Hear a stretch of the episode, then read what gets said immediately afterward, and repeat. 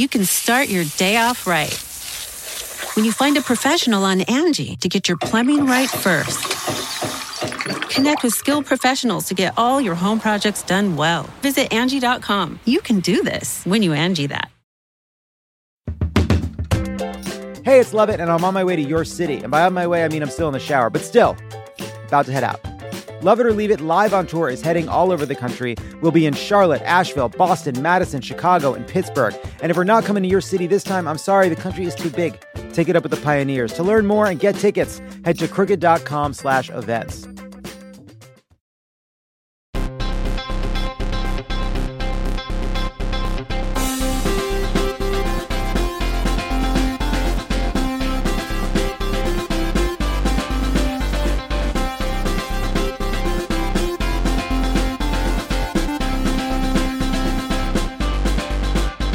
Welcome to Pod Save America. I'm John Favreau. I'm Dan Pfeiffer. On today's show, Donald Trump sees winning the presidency as his best chance to stay out of jail.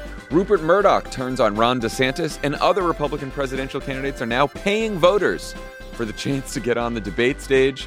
Then Dan talks with pro choice Ohio's Kellie Copeland about the effort to enshrine abortion access into Ohio's Constitution. But first, Congress is back in session after another well deserved break. And MAGA Republicans are doing their best to make Democrats point that they're a gang of culture war obsessed weirdos who can't govern. The House is trying to pass a traditionally bipartisan defense bill that funds the military, but the Freedom Caucus is threatening to tank it unless they can stop the military from trying to recruit more diverse service members and from offering service members access to health care if they're trans or need an abortion. Meanwhile, over in the Senate, Alabama's Tommy Tuberville has been single handedly holding up more than 250 military promotions in order to stop the Pentagon from providing troops abortion access. And he's also upset that the Pentagon is trying to get white nationalists out of the military, which led to a few additional questions for the senator. Here's how it all went. We are losing in the military so fast our readiness in terms of recruitment. And why? I can tell you why. Because the Democrats are attacking our military, saying we need to get out the white extremists, the white nationalists, people that don't don't believe in, in our agenda as as uh, his Joe Biden agenda. You mentioned the Biden administration trying to prevent um, white nationalists from being in the military. Do you believe they should allow white nationalists in the military? Well, they call them that. I call them Americans. But just to be clear, you agree that white nationalists should not be serving in the U.S. military. Is that what you're saying? If if people think that a white nationalist is a racist, I agree with that. I agree they a white should. nationalist is someone who believes that the white race is superior to other races. Well, that, that's some people's opinion. Listen, I'm totally against racism. And if the Democrats want to say that white nationalists are racist, I'm totally against that too. But that's okay? not a Democratic definition. The definition of a white nationalist well, is that's someone... your definition. My definition it is, is the racism definition. bad. The definition, Next question. The definition. The definition is question. that the Next belief question. that the white Racism race is superior is, to all other races. Totally out of the question. So, do you Next believe that white nationalists are racist? Yes, if that's what a racist is, yes. Thank you. Look, I don't know how you define white nationalism.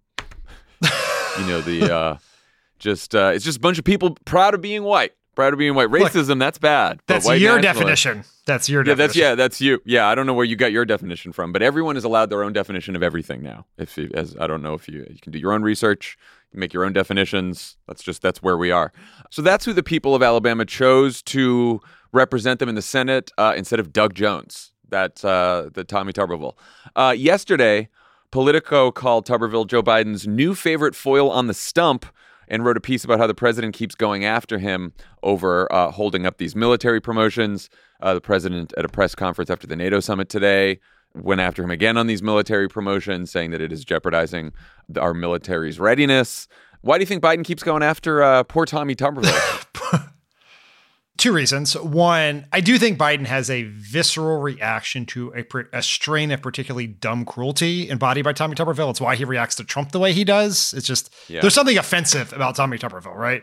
And then there's a, there's a more political argument here. And I was when I was preparing for this pod, I thought back to a time many many years ago when Ron Klain and I were, were were both advising a politician, and that politician did something that was so incredibly stupid. And I had to call Ron, who had been chief of staff to the vice president, a big deal, and I had to call him and tell him what this this politician that we were both advising did. And what Ron said to me goes, "Well, Dan." That would be an A plus answer to the poli sci essay question of how do you lose an election? And I sort of think that summarizes Tommy what Tommy Tuberville is doing with the military and the abortion stuff. He is holding up the promotions of the most and largely only trusted institution in America over abortion, the issue that cost the Republicans the Senate less than a year ago. Of course, Joe Biden should hammer him. Every Democrat should hammer him. It is a political, a massive political misstep from Tuberville that we should absolutely exploit. It also gets to sort of Biden's core message here, right? That like he's the adult who cares about the entire country while the Republican Party has been taken over by extremists who want to, you know, take away our freedoms, cause chaos.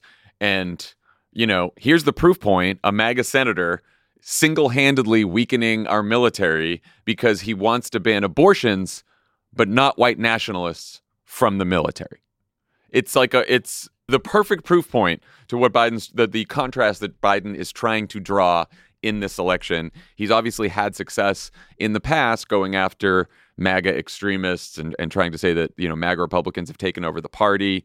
And it's also like he's he's developing a great argument this week, especially where like Biden's abroad, you know, America's like leading the world's democracies against a murderous Russian dictator. And at home, he's presiding over an economy with record low unemployment, wages are rising, inflation's falling. It's like the best of any country in in the major economy in the world right now. Things are great. And here's a bunch of fucking jokers in Congress, Republicans who want to jeopardize our military and our economy because they're obsessed with taking away people's freedoms, banning abortion and and standing up for white nationalists, I guess. Yeah, it's like it is just the cherry on top of the ice cream sundae of stupidity that the, the senator doing this is also the one who can't stop supporting and endorsing white nationalists. it's just, it's perfect. It's absolutely perfect. And it is directly connected to his holdup of all this shit, too, because he wrote an op ed like a couple months ago about the defense bill where it's not even like he was asked the question on, the, on that radio show. In the op ed, he was like, he was complaining about how our military has to undergo anti extremism training and he, he thinks that's bad, right? So he's like part of his problem with the defense budget is not just the ban on abortions, but the anti-extremism training that is people are undergoing so that we don't have white nationalists in the military. Unfucking real. So I don't know what's going to happen about this. Uh, Tuberville was asked today, like I guess Biden said, "Well, I'm hoping that there's Republican pressure on him from other Republicans to drop this hold." And Tuberville basically said, no, that's not going to work. Republican pressure is not going to change my mind. And then he was complaining that Biden hadn't reached out to him, that it's been hard to talk to Secretary of Defense Lloyd Austin about this. And then Lloyd Austin apparently called Tuberville in Tuberville's office just now, was like, uh, no, he's not available for a call this weekend. Like, what do you think he's doing? I mean, who the fuck knows?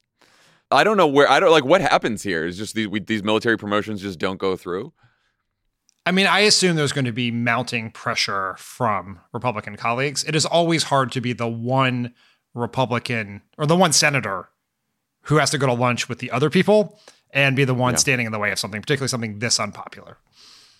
So you think the uh, having to sit alone at the lunch table will finally uh, finally move this forward? no, I think maybe he'll have to sit. Maybe he'll have to like Ted Cruz will come talk to him or something, and that's the penalty. McConnell, McConnell sits in with Cruz, Hawley. yeah, that would do it. That would do it. All right, let's talk about Kevin McCarthy's goon squad over in the House, uh, where the passage of the annual defense bill is being held up by yet another revolt from the Freedom Caucus, a group so extreme that they have um, now kicked out Marjorie Taylor Greene for being too established. How about that? what How a world. That? What about that? They've got two issues, Freedom Caucus. One is uh, the military has become too woke.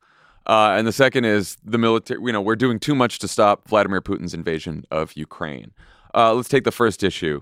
Uh, it seems like McCarthy probably needs Democratic votes to pass this bill, uh, since some of the yahoos in his caucus won't vote for the bill no matter what happens. So he's probably going to need Democratic votes, but he won't get Democratic votes if any of these anti abortion, anti trans, anti diversity amendments pass, what do you think happens here? A couple of possibilities. One is that a there is a majority that rejects of, of all Democrats and some number of Republicans that includes the 19 and Biden districts, some of the national security hawks, it just rejects these amendments and they pass what is still a bad bill. Don't get me wrong, but it is a bill without this. Or and probably more likely, what McCarthy does is he the, the, the amendments happen. Some of them pass, some of them don't. But then he is able to cobble together the enough votes to pass the bill, even with the amendments, by saying to the Republicans, if we want to have any sort of say in the negotiation, we have to pass a bill. If we don't pass a bill, Biden and the Senate are going to cut a deal and they're going to jam it down our throat. And what he will do, because McCarthy likes to take all of his mistakes and then like quadruple down on them, is he will tell people that he will insist that some of these things stay in the bill, and then they won't. And then he'll pay price again and have to then do this all over again a few months later. So the thought is that the Senate, that if you pass some of these uh, amendments, which a majority of Democrats and Republicans are not going to accept in a final bill, No. but if the more moderate Republicans vote for them this time around, they'll get stripped out in the Senate. Yeah, or the, you will get to a conference committee, right? If there if there is no Right. House bill, then the House and Senate are not going to sit down. The House has no seat at the table in the negotiation if they can't pass a bill. And this is how McConnell essentially jammed through that very unpopular and stupid debt ceiling bill was that argument. I can see him trying that again. What do you think happens on uh, Ukraine funding? This is now an issue that has split the Republican Party. MAGA types want to cut or eliminate support for Ukraine. Uh, Republican senators and the more hawkish House members do not. What what what, what goes on here? Well, there are a bunch of amendments, uh, many of them put forward by establishment Republican Marjorie Taylor Greene to try to block funding for Ukraine in this bill. But this is not where Ukraine funding will be decided. It will be decided in the defense appropriations bill at the later this summer, uh, in September, when they have to try to fund the government. Which is the way this defense bill is going doesn't suggest it's going to be a particularly easy process. Um, the what McCarthy has pledged is that he would when he did this when he was running for speaker is that he would not do a Ukraine only funding bill. You would have to do it in the normal course of business. And I think he will probably take that as his victory. And there will be some some amount of Ukraine funding in the final defense bill. It just will, may not be as much as Biden and the Senate Democrats and the Senate Senate Democrats and Republicans want. The politics in this are interesting because basically a year ago republicans and democratic voters agree, had the same essentially the same views about ukraine and in a recent pew poll from last month we're up to 44% of republican voters who think we are spending too much money in ukraine and so there, there will be political pressure to not give biden and the hawks everything they want Yeah, I thought it was interesting that the, there's also a, a Ronald Reagan Foundation poll that this this week, and it has 70% of Republican voters want Ukraine to win, but only half support sending aid anymore. Yeah well i mean a lot of people want things a lot but not as many people want to pay for them so It's also, you know, the two uh, Republicans running for president that probably have the, the best chance of uh, winning the nomination, Donald Trump and I guess Ron DeSantis. we'll get to that Yeah, right. Uh, both want to cut back support for Ukraine, or at least have. Certainly, Trump has said that, and DeSantis has kind of been all over the map, but at least has hinted at it. Um, one other House Republican snafu before we move on. For the last few months, they've been telling us uh, that they know of this secret whistleblower who has irrefutable evidence that the Biden family is corrupt. Hunter, Joe, the whole family. But this whistleblower, they told us, has gone missing. And who knows? You know, maybe he ended up on, on Joe Biden's kill list, right? Well, we found out this week that the whistleblower's name is Gal Luft. And the reason he went missing is because he fled Cyprus after being arrested and was just charged here in the US with arms trafficking as an unregistered agent of the Chinese government. now, Dan, would you believe that Republican members of Congress reacted to this news by accusing the Biden Justice Department of trying to silence their brave whistleblower, and they still want this international fugitive to testify? John, would you believe me if I told you that that same Republican Party is backing as their nominee someone who is charged with 37 felony counts under the Espionage Act. I don't. These people have not let an indictment get in the way of a good story yet. I don't think they're doing it with Gal Luft. Also, also the same the same campaign when Trump was uh, won the presidency last time and was uh, set up a transition team. Gal Luft was again paid by the Chinese government as an unregistered foreign agent to go to the Trump transition team and try to get them to embrace pro China policies and white papers. so, the very thing that they think that the Bidens are doing, that they have accused the Bidens of doing, Gal Luft actually did with the Trump campaign. And that's just one of many countries that have tried to influence the policies of the Trump administration through cash. Quite successfully. Quite successfully.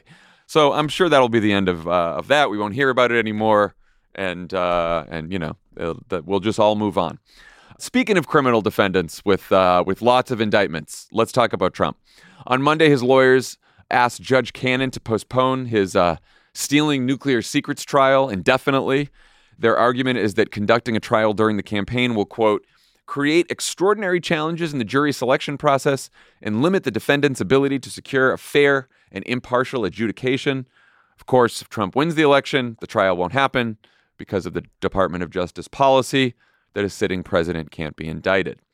Questions Do you think Trump's argument has any merit here? you know, when you wrote this in the outline, I took it pretty seriously at first, and I did what I do when I try to do legal research. I you went on Twitter and then listened to strict well, scrutiny. I, I went to strict scrutiny first, Twitter second, and then I said to myself, "What the fuck am I doing? Like, of course not. The uh, there's no precedent here when the guy is trying to delay the trial for the specific purpose to allow him to pardon himself so he does not face the charge. Yeah, of course, it, it doesn't have any merit. Like, you can argue." All day long about impartial jury and fair trial. And, you know, I think you could argue pretty persuasively that after the presidential election, it's not going to all of a sudden people are going to stop having strong opinions about Donald Trump. And you can easily find 12 people in America who don't have an opinion on him. But this is a wholly unprecedented thing. And the overriding question is about the fact that the election can det- will determine whether he faces justice or not. I mean, Trump's argument here is that running for president and being president are both get out of jail free cards. So, in in his legal team's uh, view, as long as you are in the White House or trying to get there, you cannot stand trial for any crimes. So we should all just run for president, and then we can commit all the crimes we want. Because if you're running or you're president, no accountability. You are above the law. That's the argument he could lose and announce for the 2028 presidency on the first Wednesday in November. Yeah, and then make the same argument. I'm sorry, I'm running in 2028, and so I can't be doing this. Try I have to get ready for the. I'm I'm the likely nominee. They put that in there. He's going to be the likely nominee. He's the leader in the nomination. Fact. Uh, and Yeah. so you know, he, you're right. He's got a lot of he's got a lot of preparation to do for 2028. So can't stand trial between 2025 and 2028 either. Look, someone who's known for rigorous preparation for debates, interviews, really work hard working. I understand. So now, what do we think Judge Cannon's going to do since she is a uh, wacky Trump judge? I mean, at who's least in already the- pro- who's already who's already proven to us how wacky she is by um, delivering some rulings that were overturned by the very conservative 11th Circuit. I think she can give Trump what he wants in two ways. She could just grant his motion and delay the trial, or she can deny his motion and still give him what he wants. Because even before this motion, a lot of independent legal experts thought it was very likely this trial would happen after the election because of the tremendous logistical issues around having a trial involving such highly classified information. That is a long process. It's hard to get all the right. You get the there's questions around document custody and who has clearance to look at the documents and who can hear the things said about them. And so she could, you know, she is savvy, deny his motion, get a few good tweets from some some lawyer types, and then still give him what he wants in the long run. Yeah, I mean, you know, and and and to the question of like, what does Jack Smith do if she does grant his motion here? He does like, you know, I was reading the New York Times on this, and they said um, obviously judges have wide latitudes to schedule uh, trials. Typically, typically schedules are not able to be appealed, but it says, given the extraordinary nature of Mr. Trump's case and the potential implications of a delay, prosecutors under Mr. Smith could, in theory, try to come up with the rationale to challenge a scheduling decision made by Judge Cannon to the U.S. Court of Appeals for the 11th Circuit, which is interesting. Or, or Jack Smith can just wait and um, just bring his January 6 charges and try, try to go try to go that route. Which faces a similar challenge, just different judge, I guess. That, I think that's the point. I think Yeah. that's the or that's one of the points.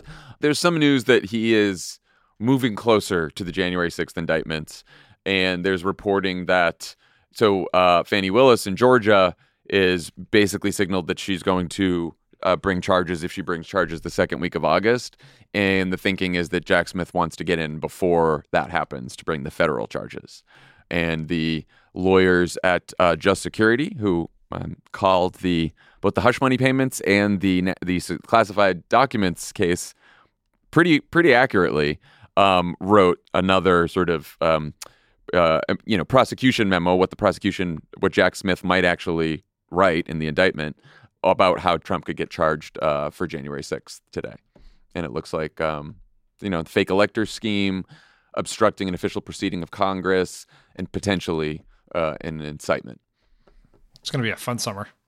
Yeah, yeah, it is. So stay tuned.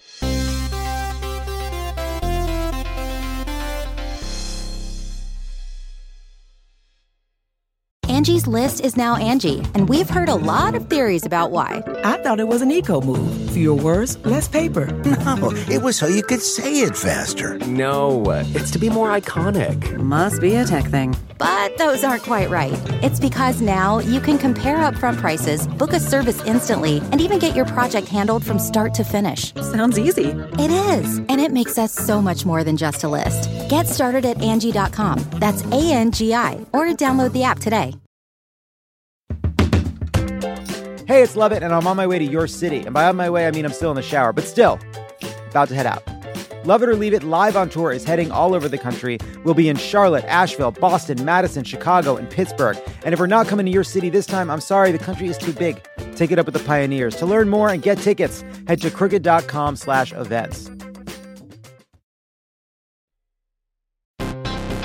Are you like me and tracking the polls obsessively this election year? Well, Dan Pfeiffer's right there with you, and he's taking them seriously, but not literally. Take an average of the polls. Don't forget about any one poll. And the thing that we try to tell everyone in every episode of this podcast is a poll that has Biden up to and a poll that has Biden down to. They all tell you the exact same thing, which is this is a very, very close race. The goal of this podcast is to help people understand polling and freak out about it just a little bit less. Explore the latest polls, what they actually mean, and whether or not it's time to hit the panic button. Tune into Polar Coaster with Dan Pfeiffer, Crooked's latest subscriber exclusive show. To get access, subscribe to our Friends of the Pod community only at crooked.com slash friends.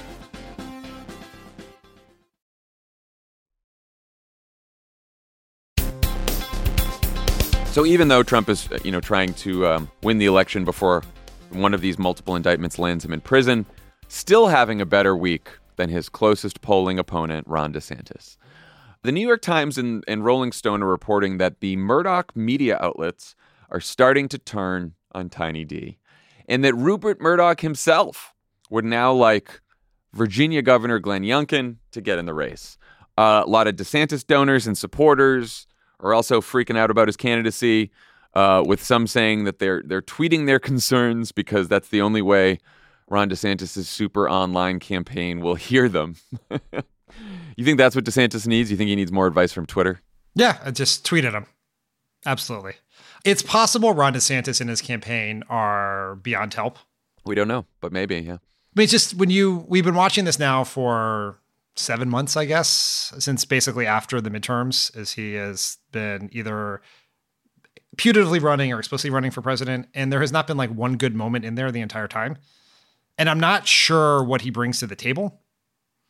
Right? It's sort of which is if you think about it, not every politician is great at everything, but some of the but they're all great at something. Right. And so it's when you're running for president, you can be like a great speaker in front of a crowd, like Obama was, right? Or you can be incredibly compelling and charismatic and empathetic, like in a small group, like Joe Biden is, right? Or Bill Clinton was. Or maybe you're a master at the media, like Trump was, as painful as that is to say. But like Ron DeSantis is bad at all of those things, like really bad at them. Like he's not a good speaker. He has no personality. Like he's actually repels people by speaking with them. That seems like a problem in, in a place like Iowa. And he s- steps on himself every time he does an interview, even with friendly outlets. So it's like, what is he? He's like a baseball player who can't throw, catch, or bat. Like what? I don't know what he does. like I don't mean mean I about mean- Candidates can get better uh, for sure, but I just don't see a lot of signs of potential here. I mean, he is very good at uh, signing his name to uh, pieces of extremely conservative legislation from uh, the Florida legislature that uh, is is filled with a big Republican majority. So he's pretty good at. He just signs his name on this, and he's good at talking to uh, very friendly propaganda outlets in Florida. Yeah, I mean, basically, your your argument is he's an auto pen with less personality. yeah, that's it. That's my argument.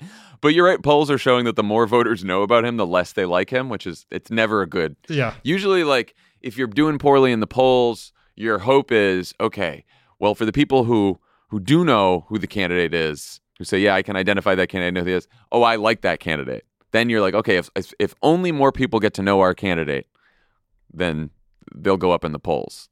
But with Ron DeSantis, it's the opposite, and so that's not that's not a good sign. Do you want to hear my hottest, most irresponsible take right now? Oh yes, I do. Donald Trump is the most likely Republican nominee. The second most likely Republican nominee is Glenn Youngkin. Oh, I thought you were going to say uh, Vivek Ramaswamy. No, no, but he's he's sprinting up that list pretty fast. again, again, there is a yeah. There, we we should have a side bet on whether he will finish ahead of Ron DeSantis somewhere. Um, you think you think Glenn Youngkin will get in the race? I'm not saying he. I think either Donald Trump wins, and if he doesn't win, is it would be someone like Glenn Young has to him, someone who gets in late, who is the can become the vehicle that Ron DeSantis was unable to be for, or the vessel, I guess, for what Ron DeSantis has been un- unable to be, which is people who want someone an electable version of Trump. Yeah, I think there's just a problem with the whole vehicle vessel theory of this shit. Like, you need a candidate. You need a candidate who Yeah, has and, uh, he's skilled. personality, Yeah. charisma, and like Glenn Youngkin to me is ju- is like, uh, you know, it just has the same problems as Ron DeSantis. He was never a captivating candidate. He is a more compelling candidate than Ron DeSantis, and I think Yeah. he would wear better over a short period of time. If if Chris Very Christie, short. I mean, it's, had- it's got a little like Rick Perry, Fred Thompson vibes too. Yeah. You know, No, yeah, that, that's the way these things are. getting in the race very very late. Yeah, I, I there is not a great history of people getting in the race late and doing well. Um, which speaks to how likely I think Donald Trump is to be the nominee. That is by far the overwhelming. But if you were like placing bets on odds, that's where I would put my money yeah. for long odds. Okay, so you're a Glenn Young, you're a Glenn Youngkin guy. I I'm have a a- Doug Burgum guy. You're a Glenn Youngkin guy. I, I I've been thinking, and I was meant to pitch this in our internal meeting yesterday, that we should each adopt a Republican draft? candidate. Yeah, we know we no, should, should I pick one. too. I said that to someone. We should Yeah. we should do a draft. We don't even have to draft him. I think we I think we can figure out amongst ourselves. Like you obviously want Burgum. No one's going to fight you for it. So No, I want like a team. I think we should do like a full draft and like just keep keep selecting all of them until we have like a, a crew of like two or three each. Do we take Trump out of it? yeah, Right, because that's Yeah. not fun. Yeah. to have someone have Trump. Okay, and I don't think that. Do I, don't- I think that's gonna be hard. The Trump part's gonna be hard to explain. They have to be likely losers that were. And but I think we also have to start with like you know, Lovett gets Tim Scott because he's already made such a stink about him, and and and Tommy gets Nikki Haley because he seems like a fan. Sure, absolutely. I'm gonna I'm gonna be fighting for Chris Christie, of course, and my and my boy Doug. Um, what do you think about the Murdoch story? How much harder uh, will it be? And I realize it's already quite difficult uh, for Ron DeSantis to win the primary without uh, without Fox on his side. Well, it's certainly possible to win the primary without Rupert Murdoch on your side because Rupert Murdoch was a vehement opponent of Trump in 2016. But what was misunderstood in that count- recounting of history was that Roger Ailes was obviously a very big Trump guy. And while he was there, he was optimizing the network's programming both for ratings and Trump at the same time. And now, if Fox from top to bottom is anti DeSantis, which they have you know, a financial rationale for being, because I don't think he's great television and Trump's remains the ratings driver. Um, it makes it harder, right? I don't think it's as powerful as it possibly can be, but I can't, and it is like a, I can't, Ron DeSantis in addition to needing more voters, he also needs to remain the choice of Republican elites for money and political support. And the Wall Street Journal and the New York Post and Fox News help with that. And with that, that's going to make things even harder for him without it. Yeah, and the other thing is like they already tried to make DeSantis happen and it didn't work. So I don't know that they're going to want to like go back to that well. Like the New York Post was was even more out front and sort of like boosting DeSantis for a while. Fox wasn't exactly boosting, but they were giving him some friendly interviews, and now he's not really having any of those friendly interviews. So, well, they that's, made uh, that's tough for him. Fox made him famous, right? I remember when you were doing the Wilderness and you talked to Sarah Longwell, and you were talking Yeah. about people who might run if Biden were to not run. This was taped before he decided he announced he was running. And with Republicans, they would all say DeSantis because Fox had made DeSantis famous. So when you ask Democrats, they just they don't know anyone Yeah. because there's no entity to do that. And so Fox created Ron DeSantis. And if they walk away, it does make it harder to keep up the political Ponzi scheme that is the DeSantis campaign, I guess. I'm interested in how his uh, how DeSantis's interview with Tucker Carlson goes uh, tomorrow on Friday. They're they're all going to be minus Trump uh, at the Family Leadership Summit event in Iowa, and Tucker Carlson is going to sit down and interview DeSantis, Tim Scott, Mike Pence, Asa Hutchinson, Nikki Haley, and Vivek Ramaswamy. And once again, Trump just said, "Eh, fuck off, I'm not going." Probably the right move. the Pu- Republican presidential contenders are all doing an interview with Tucker Carlson at the same place, I believe, or, at least on the same day where Kim Governor Kim Reynolds is signing Iowa's six-week abortion ban. It's like a Democratic ad, like just made. Yeah, and they're sitting down with the guy who just did an interview with uh, Andrew Tate, who uh, has been indicted on uh, sex trafficking charges and rape. So that's um that's where that's where the Republican and it's also it's like the people doing this. It's like what is Asa Hutchinson doing? What is what is what is Nikki Haley doing? What are these fucking people? Tim Scott? They're they're sitting down with Tucker Carlson at this thing. Come You- on. You know what that's called? This is what our friend Alyssa used to call uh, what people would do in meetings sometimes, which is called proof of life. They're just reminding you that they still work there, right? It's like, Yeah, this is very proof of life. yeah. So some of these candidates, Republican candidates, are doing whatever they can just to qualify for the August 23rd debate. They have to hit certain polling thresholds and have at least 40,000 unique donors, including 200 contributions from 20 states. To get that done, my boy Doug, Doug Burgum, billionaire governor of North Dakota, is offering $20 gift cards to people who donate at least $1 to his campaign anti woke crusader Vivek Ramaswamy. He's promising people a 10% cut of the money they bring to his campaign. So he's like deputizing people as like if you sign up and you donate then you're a fundraiser and if you get other people to donate then you take a 10% cut so that's like a, a real ponzi scheme he's just like a multi-level marketing uh, scheme that he's doing and um, francis suarez is selling uh, one dollar adios biden bumper stickers. That seems fine. And then uh, and then we just saw last night that chris christie tim scott and chris christie both announced that they did hit the 40000 donor threshold. And chris christie did that just by you know tweeting at us libs to throw him some money so he could kick the shit out of Donald Trump on the debate stage, even though Donald Trump probably won't be appearing in that first debate, or maybe the second, or maybe any of them. Oh man, So, first question about this Have you received your gift card yet from Doug? I am not the Doug guy on this podcast. There's one Doug head, and that is you. You don't have to be a Doug guy, you just have to want $19. don't you want your free $19? It's going to be so funny when he doesn't reach the threshold, even though he's trying to pay people twenty dollars to get to give him one dollar. I mean, he's trying to pay them 19. Yeah, it's a, it's, he's, it's a $19 gift from Doug Burgum. Is that legal? Do we think that's legal? There's some open questions about whether that's a straw donor scheme where you give people money to, so they can give it back to you, but then also no one cares enough about Doug Burgum to really run that question to ground. so I think it's going to be fine. We think Vivek's scheme, that's also, that's legal too? he actually got the FEC to sign off on it. Oh wow! Okay, He did, yeah. And it's actually Wait, first of all, first of all, the FEC signs off on things. I didn't know the FEC was working. Uh, working is uh, you can you can take ideas to them and get guidance. You get guidance on whether it it adheres to the rules. And I mean, there are professional fundraising entities in life that take a cut through direct mail or online fundraising of what they raise. So doing the same thing for volunteer fundraisers, uh, ostensibly usually volunteer fundraisers, seems fine. It also seems rife with corruption, Yeah. right? Where you straw donor these things and then take the cut, but also once again, at least up until he started rocketing up in the polls, no one cared enough to really dig into it with with Vivek. I mean, it does seem very funny to me that uh, they're going through all of these uh, possibly illegal shenanigans to get on a debate stage when Donald Trump um, might not show up. But I guess that's just because this is the only way for them to get attention is to be on this debate stage. So Trump or no Trump, it's like their best shot. What do you think? Well, if you don't make the debate stage, you're done. That's the end of your campaign. So right. this is this is just a gating issue to continue to lose to Trump later on. But so if you yeah. want to continue to pretend to run for president like Asa Hutchinson and, and Will Hurd are doing, well, you have to get on that stage. And if you don't get on that stage, it's over. Forgot about Will Hurd.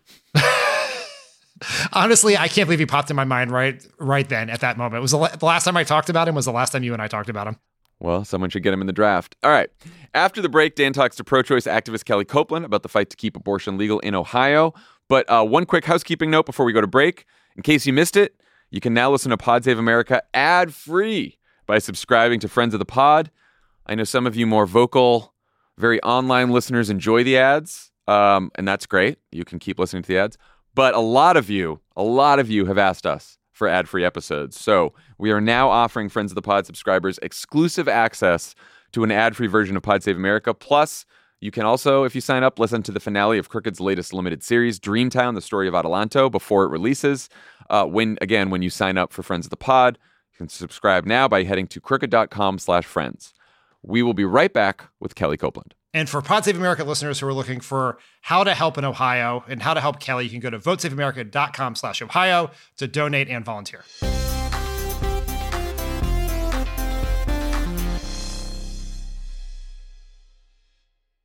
You can start your day off right.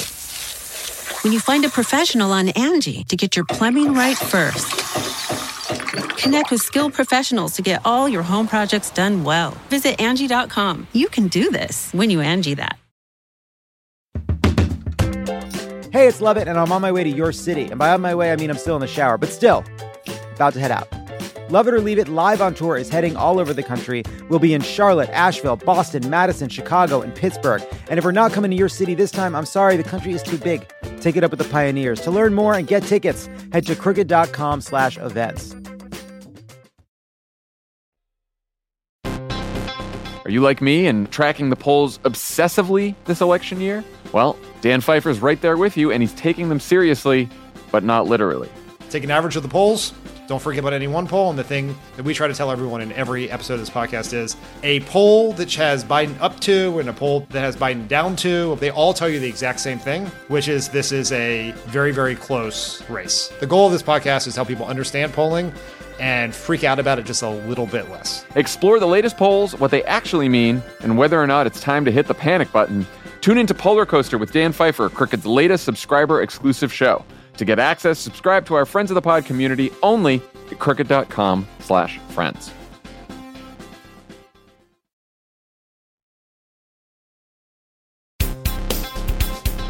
A critical fight for abortion rights is playing out right now in Ohio. Here to talk about it is Executive Director of Pro Choice Ohio, Kellie Copeland. Kellie, thank you for coming on the pod. Thank you, Dan. I appreciate the opportunity. Let's just a level set here. Let's start with what is the state of abortion access in Ohio right now? What are what are the laws you guys are trying to change? Right. So um, after the Dobbs decision, the six week ban that had been passed in 2019 went into effect and uh, was in effect for about 82 days until we got a temporary injunction that stopped that law from being enforced until the lawsuit against it is completed. Uh, we've won the early rounds in the lawsuit, um, but we could lose at any time because our state Supreme Court has, uh, just like the US Supreme Court, been captured by conservative ideologues. And uh, so we knew that even though we have an implicit right to reproductive freedom, we were going to have to pass an explicit right so that these judicial activists on the Ohio Supreme Court don't have any loopholes to say that we don't have the right to bodily autonomy in Ohio because we do. So time is really of the essence. So you guys have submitted a large number of signatures, I think almost twice what is required to get a referendum on the ballot in November. Talk to me about what is in that ballot, how it would change the in that in that referendum, what it would how it would change things for people in Ohio and the status of your effort to get that actually on the ballot. Yes, thank you. Um, we it was it was it was so incredible, Dan. Over 700,000 people signed this petition. And it's it's actually not a referendum, it's a constitutional amendment, which has is so much stronger. And we had people from all 88 counties sign. Uh, we only have to qualify in 44 of the counties in Ohio, but we had people from literally every corner of the state like pounding on the door saying, I want to sign, I want to sign. And when we delivered those boxes on July 5th, there were 442 boxes. And and and when I saw them being unloaded from the truck and all of those people who are standing with us, my heart almost exploded. Um, because I know that those boxes are filled with love and with hope and with determination that we can do this, that we can secure bodily autonomy for ourselves and and for our our friends, our families, our daughters.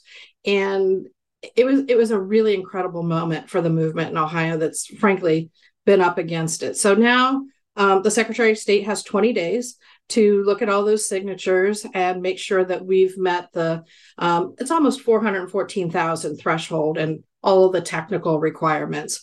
Um, um, they have until August 4th to file a frivolous lawsuit, which I'm sure they will, hmm. um, to try to stop us. And and of course, we have the August 8th um, election, which I'm sure we'll talk about. Um, yep. You know, so it, you know, it's it's uh, it's a daunting path, but it's one that people are so committed to, and so many people are part of that I, I have no doubt will be successful.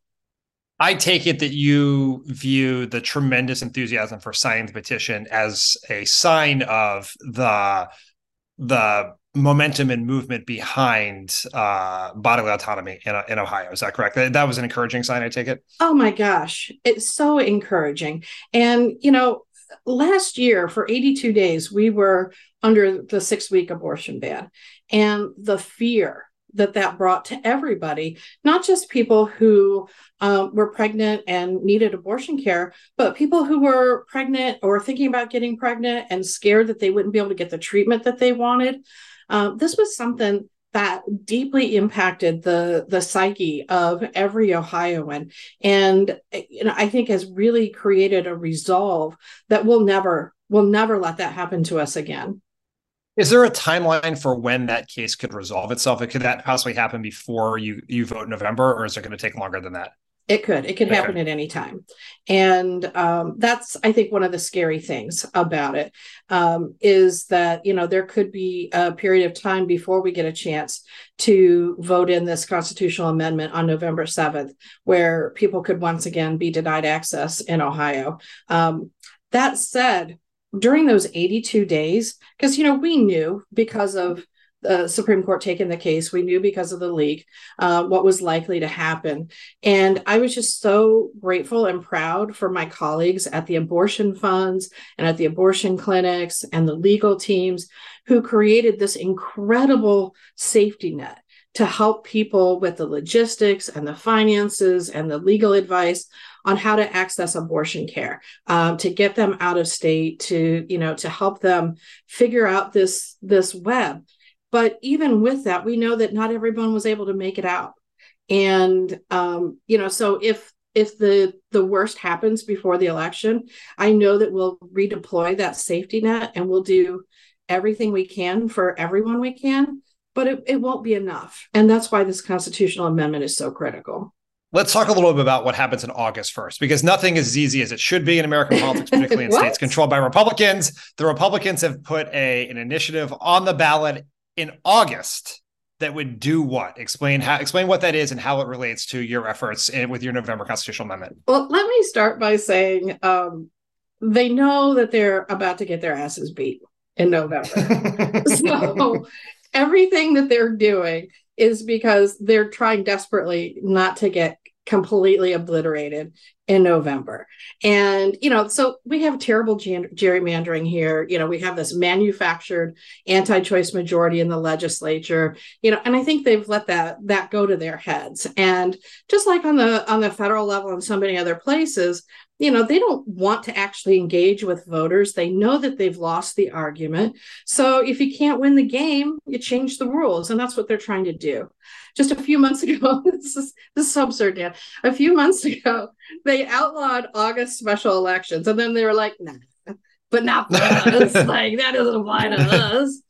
um, and so they put this special election on for August 8th, um, a Tuesday in the, you know, when people are on vacation, when they're getting ready to go back to school, no one is prepared to vote in August. Early start early voting started this week.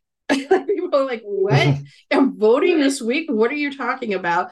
And of course, they're doing that because they're trying to amend the Constitution before we can.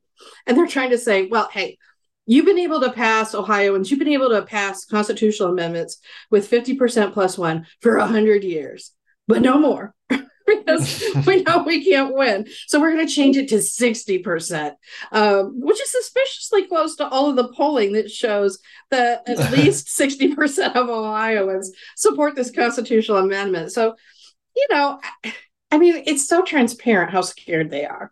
Um, but it's also, I, I mean, I'm laughing about it, but it's also extremely dangerous because they're they're adding all this other like minutia in there that instead of qualifying in 44 counties, you have to do 88 counties, and just just all of this stuff. And qualifying for a constitutional amendment is an intense and very volunteer heavy, very expensive, frankly, process. Mm-hmm. And if they pass this in August with you know, what is there going to be like 10, 15% turnout? So uh, 50% uh, plus one of that tiny minority of Ohioan voters could determine whether or not anyone could get on the ballot again, because it is going to be extremely difficult, if not impossible, for anyone to amend the Constitution, any citizen led effort again in Ohio. And they're doing all of that to stop us from passing reproductive freedom in the Constitution of Ohio. It's it's daunting but it's also pathetic. Yeah, I mean, it's hard not to note the irony of changing the constitutional amendment process to 60% threshold by amending the constitution with a 50.1 or 50 plus 1 right. threshold right? It's like it's it's uh, they really believed it. They should demand they need to get 60% right.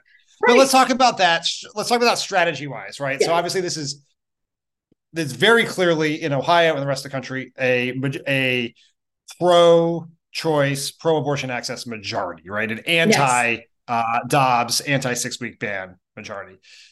Now, whether that's 60% or 58%, we don't know. How are you? What is your your organizing and messaging strategy around turning this seemingly quasi on its face banal, you know, change in process into in and of itself a referendum on abortion access in Ohio? Well, you know what's interesting about actually our opponents on this? Um, they keep trying to pretend it's not about abortion. Um, of course. But, then at their private fundraisers, like our attorney general, Frank LaRose, he's like, oh, yeah, it's all about abortion. So privately, yes. they're saying that, but publicly, they're like, oh, no, it's to it's to protect our constitution. And, you know, and I, th- I mean, and you you've seen this before. If you can't win an argument, what do you do? You change the conversation. Right. And that's what they're doing. So I think we're just staying really focused on the conversation. What's really going on here? The first election, August 8th, they want to take away your voice, your voice in your government again. And that direct access to the ballot is one of the only things Ohioans really have right now because we're still under these terrible gerrymandered districts. And the only way we're going to solve that, of course, is to change our constitution again. So they don't want that. So, you know, yeah, this is about abortion primarily, but this is for them, this would this would really cement their ability to rule the state of Ohio and not represent us. That they'll cement that that kind of tyranny of the minority. And um, so I think we need to let people know that that you know these politicians they don't they don't want you to have a voice in the government and they don't want you to have a voice in your own personal reproductive health care decisions. They just, you know, and it's it's fascinating to me because they always say they're for small government, which is nonsense. Um, you know, they they want to be involved in everything. They want to control everything. They, you know, eh, they're just full of it. I mean, and you know that. Yeah, yeah, yeah. They're, they're not exactly the freedom the freedom party, if you. Yeah, yes. Yeah. So we we have a lot of listeners in Ohio and around the country. How can they help you both in August and then in November when your constitutional amendment is approved? Uh, there's so many things. I would say the first thing is visit our website, Ohioans for Reproductive Freedom.org. Um, you know, one of the the most obvious things, even if you've only got five dollars, you know, make a contribution to the campaign. We've already seen over five million dollars in like stigmatizing and false ads um, that that we have to combat. And so, you know, even $5 goes a long way. But you can also sign up to volunteer, to host a house party, to, you know, get information that you can share on social media, ways that you can talk about why this is important to you and your family. And even if you're not in Ohio, I swear to you, Dan, I feel like everyone has an Ohio connection. Somebody's from here, you, you know, your your in-laws live in Youngstown, like something. Ohio is one of those places where I feel like everyone has a connection. So, you know, if you're not in Ohio, but you have friends and family in Ohio, like let them know you have their back. Um, let them know how to get involved. Talk to them about the August election. Make sure they know about it. Make sure that they know to vote no in August on August 8th and yes in November on November 7th. Um, I mean, I think there's just so many ways that that people can help and you know one of the reasons that i was thrilled to be able to talk to you is to put out that call because we can win this but we can't win it alone it's going to really take all of us well, I can promise you, we'll we'll be beating the drum on this podcast. Kellie, good luck in August. Good luck in November, and we'll talk to you again soon. I dig that about you, Dan. Thank you. Thank you, Kellie. This is wonderful. Yeah, no problem.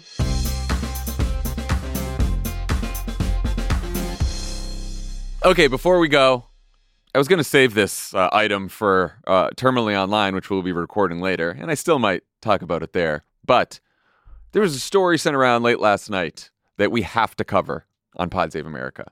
And this is a story that I believe is Pulitzer worthy, and it came from from all of all places, the New York Post. Here's the lead. Page six regrets to report that a press dinner to boost Robert F. Kennedy Jr.'s presidential campaign descended into a foul bout of screaming and polemic farting Tuesday night. The piece goes on. the piece goes on to describe this Upper West Side press dinner where a guest asked Kennedy, who is you know environmental activist turned anti-vaccine activist, uh, and they asked him about climate change. And then I, now I will just read from the piece, which again is perfect. Quote, it seems that the mere inquiry was enough to set off apparently drunk gossip columnist turned flack Doug Dechert, the host of the event, who became enraged and screamed at the top of his lungs, the climate hoax. Meanwhile, octogenarian art critic Anthony Haden-Guest, who appeared to have been sleeping happily for most of the dinner, was roused by the abrupt rumpus. He suddenly opened his eyes and denounced his longtime pal, Dechert, calling him a quote, miserable blob. Shut up, implored Haden-Guest. And here's where it gets really good. Here, it seems, Dechert sensed the need for a new rhetorical tack and let rip a loud, prolonged fart while yelling, as if to underscore his point, I'm farting. what do you think, Dan? I what a, what a what a great move. You just you're you're pissed at someone, you're having a fight about climate change, and you just fart, and then you everyone in case anyone is confused about what just happened or what they heard, you say, "I'm farting." Someone's writing this down in their uh, August debate strategy notebook right now. I texted this to you guys last night after I saw it in Crooked Slack because I didn't think who would really click on a page. Not only is the New York Post, it's the page six gossip column in the New York Post. Right, which again is known for its credibility always. yes. And after I sent it to you, I read it, I sent it to you, and I thought to myself, I'm definitely the victim of a hoax here. Because there's no way this is real. But here we are. Is it, is it, maybe it's a deep fake. If it is, AI is one. Maybe, or maybe the maybe the writer just completely made up the story. In which case, I think that's fine, and I don't ever want to be told that the story isn't true. I want to live the rest of my life believing that the story happened. The the piece continues. This room, which included a handful of journalists as well as Kennedy's campaign manager, former Representative Dennis Kucinich, of course, the cooch was there, uh, was stunned, seemingly unsure about whether Dechert was farting at Haden-Guest personally or at the very notion of global warming. when asked to comment about his er, outburst the next day, Dechert told us, quote, I apologize for using my flatulence as a medium of public commentary in your presence. He also asked us to refer to him either as a gallivanting boulevardier or a beer fueled sex rocket. I mean, That's when I thought- beer fueled. This guy is great. I want to have this guy on the pod. He seems like an offline guest to me personally, but Yeah, yeah, beer fueled sex rocket, farting up a storm. that was the part when I read that I was like, this can't possibly be real. But as far as I'm concerned, it's real. I mean, I guess successful press dinner for RFK Jr. Huh? He some- got he got in the pre- he got in the press, got on this podcast. The piece says, finally, the candidate maintained a steady composure in the face of the crisis. in case in case you were wondering what RFK Jr.'s reaction was to all this, he just sat, probably wondered how he got there. Do you think it's at all tied to the fact that he hired Dennis Kucinich to be his campaign manager? You think he's proud? You think he's proud of this campaign? you think the Kennedy family's proud? Camelot. yeah. They, wow. So that's it. It's just a lot of farting. I uh, I don't know what else to say about it, but Just read a, the, uh, read read the piece before it gets read taken the down. piece. Yes. Read the whole. I mean, I I I, I, You ba- I you read the stop piece. myself. I read most of it. I read all the good parts, just so you all know. All right. Well, that's all we have for today. Thanks to Kellie Copeland for joining us. Everyone have a fantastic weekend, and we'll be back next week. Bye everyone. Pod Save America is a crooked media production. The executive producer is Michael Martinez. Our producers are Andy Gardner Bernstein and Olivia Martinez. It's mixed and edited by Andrew Chadwick. Jordan Cantor is our sound engineer with audio support from Kyle Seglin and Charlotte Landis. Thanks to Hallie Kiefer, Madeline Herringer, Ari Schwartz, Andy Taft, and Justine Howe for production support. And to our digital team, Elijah Cohn, Phoebe Bradford, Mia Kelman, Ben Hethcoat, and David Tolles. Subscribe to Pod Save America on YouTube to catch full episodes, exclusive content, and other community events. Find us at youtube.com slash at podsaveamerica. you can host the best backyard barbecue. When you find a professional on Angie to make your backyard the best around. Connect with skilled professionals to get all your home projects done well. Inside to outside, repairs to renovations. Get started on the Angie app or visit Angie.com today. You can do this when you Angie that.